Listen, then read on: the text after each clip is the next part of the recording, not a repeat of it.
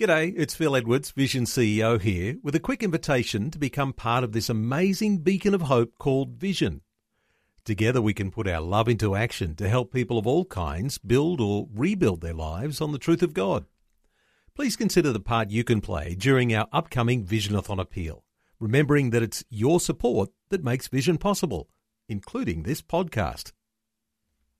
Rise and shine, Rise and shine. with Robbo and Becky on Vision. Well, we love catching up with them. It's Brett and Kate Ryan from Focus on the Family Australia. Good morning. Good morning. Good morning. morning. Uh, Great to chat with you guys again. day's always better when we I chat know, with can both we of start you. with something? Something really cool, something Yep. really, really exciting. Yeah. We welcomed our third grandchild. Oh, congratulations. Thank you. I know. Details? A little girl, Oh, Lily oh, nice. Valencia. oh. Very exotic name. yeah, And beautiful. she's got really dark, thick hair. She's so pretty. Yes. And she was, she's, because she was a Caesar baby. oh, yeah. And, um, oh my goodness, she's a dot. She's like six pound five. Oh. My baby. my, Oh, my wow. youngest was 10 pound nine. so, you know, this, this is a tiny little dot that fits in your hands. Oh, and, so She sweet. is cute. but it is as- just lovely seeing uh, our, Our son. son. and daughter-in-law Yeah. and how they're Mm. embracing it. In fact, our this uh, our second son was the one who's the most clucky of Oh, all of our yeah. boys. So really? For sure. he, Oh. it's just it's just really lovely to watch. He goes, Mum, oh, isn't she beautiful? We we make good babies, pretty babies. and I go, Yeah, you do, darling. And Oh. and he goes, he, What do you say? He goes, Is it funny seeing your baby have a baby? And I, and I went, Oh, this is a lovely conversation. And I was like, Yeah. yes, my baby having a baby is quite something. Well, maybe we should be talking about, you know, what it's like to become a grandparent. But anyway, we'll. Uh, Yes. I love it. Yes, though. at some at some point, I think we should do the the privilege of being a grandparent. Yeah, Yes. I Yeah. think Here's the reward must- for not killing your children as they grow up. Yeah, that's right. You heard it first from Focus on the Family Yeah. Australia. That's brilliant. Oh, congratulations. That is exciting. That is And amazing. Did you say that's your third? family. How many have, how many have you had Yes. now? Three. Third Three. grandchild. Three. That's wonderful. We've got a three year, a two year old, a one year old, and now a baby. Oh, brilliant. Oh, that's exciting. Oh, It is, and she's just gorgeous. Oh, now. Oh, Beautiful. Well, we'll need to see photos. So, anyway, we digress. Yes. Yeah. Well, we do want to talk today Sorry. about uh, entitlement. I mean, it is a huge thing, I guess, with this. Uh, you know, I guess the what are they? Generation Alpha. I'm not even sure what I we're up to know, I these days. But we are. anyway, the the young generation seems to just have this idea that you know they need everything Right now. right now, and it's got to be the best of the best. Uh, how do we deal with that? Well, there's a lot we could discuss about this, but it actually starts with parenting. Um, you're giving into your children's demands to keep them happy is one part of it. Another part is that you might have had um, a, a different upbringing and you said, I'll never be like that. So the pendulum could swing the opposite and that you were um, not able to do things. So then you're more permissive and you give into their demands, as, as you pointed out. And then we also have this idea that you don't want your children to be unhappy and we need to, we, we want to make sure that everything's smooth. We talk about helicopter parenting and drone parenting and lawnmower parenting and bubble wrap parenting. We don't want our kids to be hurt and things like that. What we're doing is actually not preparing them for the realities of life. And so as one of those realities is they don't have to have the latest and greatest. They don't have to have the world revolve around them and we don't become kid centric. Ah, that's a so good. Good point.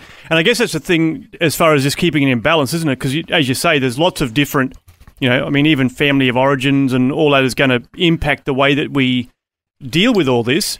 But I guess keeping that as a, a bit of a, a principle is probably a, just a good place to, to start. Well, yeah, and we need to be teaching our children that things cost money and Mm. that takes work.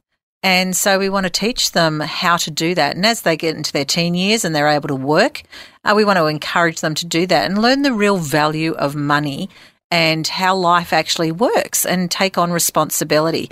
And if they want something new, then they need to save for it. Mm.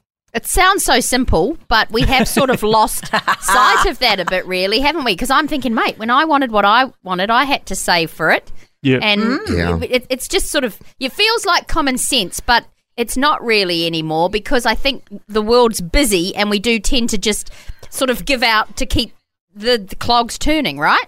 Actually, that's it's very very true. And so, if we can limit the number of things we're doing, and adding in taking our child to work now is is the next thing we have to do.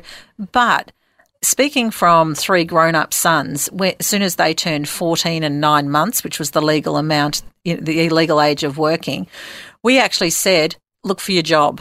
Mm. Um, Right. And I've got to say, watching them grow up um, and be responsible was extraordinary. They went from being, you know, little boys. I know they were teenagers, but still quite immature. Um, to mature young men. I mean, our youngest set up his own bank account. He sorted all that through. He made the phone call. I didn't have to say a word. Wow. And I just went, wow, okay. Yeah. Uh, that's extraordinary. And from there, and they saved, and we talked about the, what they were going to save for, and they wanted to save for a car.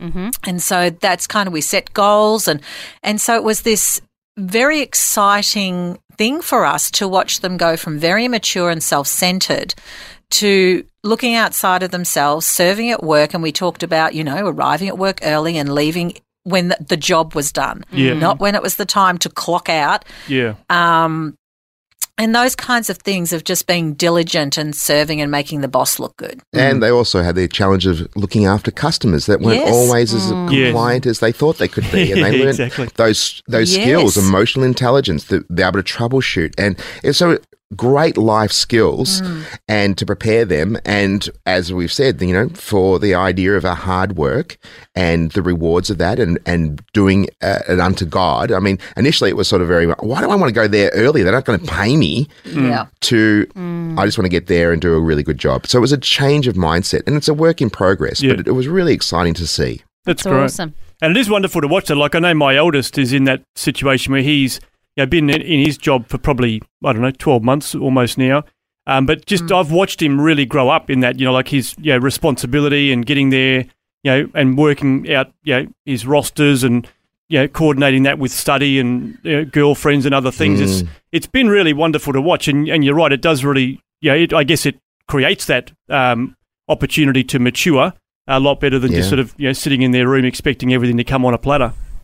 And once they have to start paying for things, they do say, "Oh wow, that costs a lot." Exactly. I don't Oh, need that. Oh, Yeah. oh, yeah, I'm not going to buy that. Yeah. Yeah. um, yeah, no, that I'm not going to Yeah. buy that Yeah, thing that's because so that's true. really expensive. Yeah. And I and it's a really good lesson for them to to learn. And in fact, we found them moving into their own places. You know, when they got married was the best lesson because they went, Oh gee, electricity's expensive, isn't it? Oh, we've turned off all the, Yeah. the power points. I'm like, Oh my no goodness. lights. This is what we were saying in our households when they were growing up. Could you turn the lights off? Yeah. Why you do why do you Don't- want us to turn the lights Yes. off? Don't sing And in now the it's like, shower. That's it. Don't get out of the shower. It's been 20 minutes. That's right. and, and so they've learnt all these things about how expensive everything is, and now they're talking about it. And oh, isn't Aldi great? yeah. You know, you get cheaper That's food, brilliant. and you know, it's just So good. it's the funniest conversations, and I love it. Yeah, Yeah, that's but good. It's instilling in them, like you know, they're married now, but even from a very young age, to you know, you Hmm. know, you can't like, because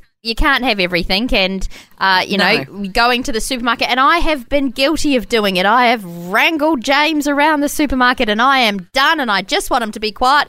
Okay, you can have a Kinder Egg. Yeah. Because, because they're just at his height, aren't they? And I know I got to keep up with the Aldi lady at the Yeah. checkout, which is just panic attack as it is. So, but you know, it is standing your ground. And I think letting he might have a bit of a grump, and someone might look at me, but that's not the end of the world. Mm. Yeah, that's no, true. No, that's exactly exactly, right. right. And and to be honest, those conversations before you go to the shops are really important. Right sizing expectations. Yeah, right sizing Yeah. your children's expectations that I'm not buying you anything, and if you ask, the answer will be no. Yeah, Yeah. that's good. Um, and Excellent. if and if you carry on, well, we'll just go home. Mm. uh, which is what I used to say to my kids. Um, and they tried it maybe twice, and then they realised I was going to follow through, and Yep. then they decided that was not a good plan. Fair enough. That's great. I love, Love it. And, awesome. and so, it, and yeah, it's tiring. Yeah, Yeah, it you know, is. it Yeah, is. it is Yeah. tiring. But consistency pays off. It really Yeah. does. The end game. That's what you've got to look at. yeah, The end game. yeah, good Okay. point. Some great tips and all. I love that. Really appreciate your uh, perspective, and I think yeah, just some of those basic principles that we can apply to you know, a yeah, whole range of different trend. situations. That's great. So thanks for that, uh, guys. Now, I think Brett, did you say you've got an article about entitlement on your website? Yeah, it's actually uh, an article called "Bucking the Entitlement Trend," and there's a few other things that talking about, um, you know, getting children to develop more empathy and looks at how they see themselves. So there's a lot more to this uh, this uh, quite a, a topical uh, subject that we need to ensure in our young people. And, and it starts, as you said, Becky, from a very early age and ongoing. Yeah, for sure. Well, check out that article at families.org.au and we look forward to catching up again next week. Lovely. Bye bye. Thanks for taking time to listen to this audio on demand from Vision Christian Media. To find out more about us, go to vision.org.au.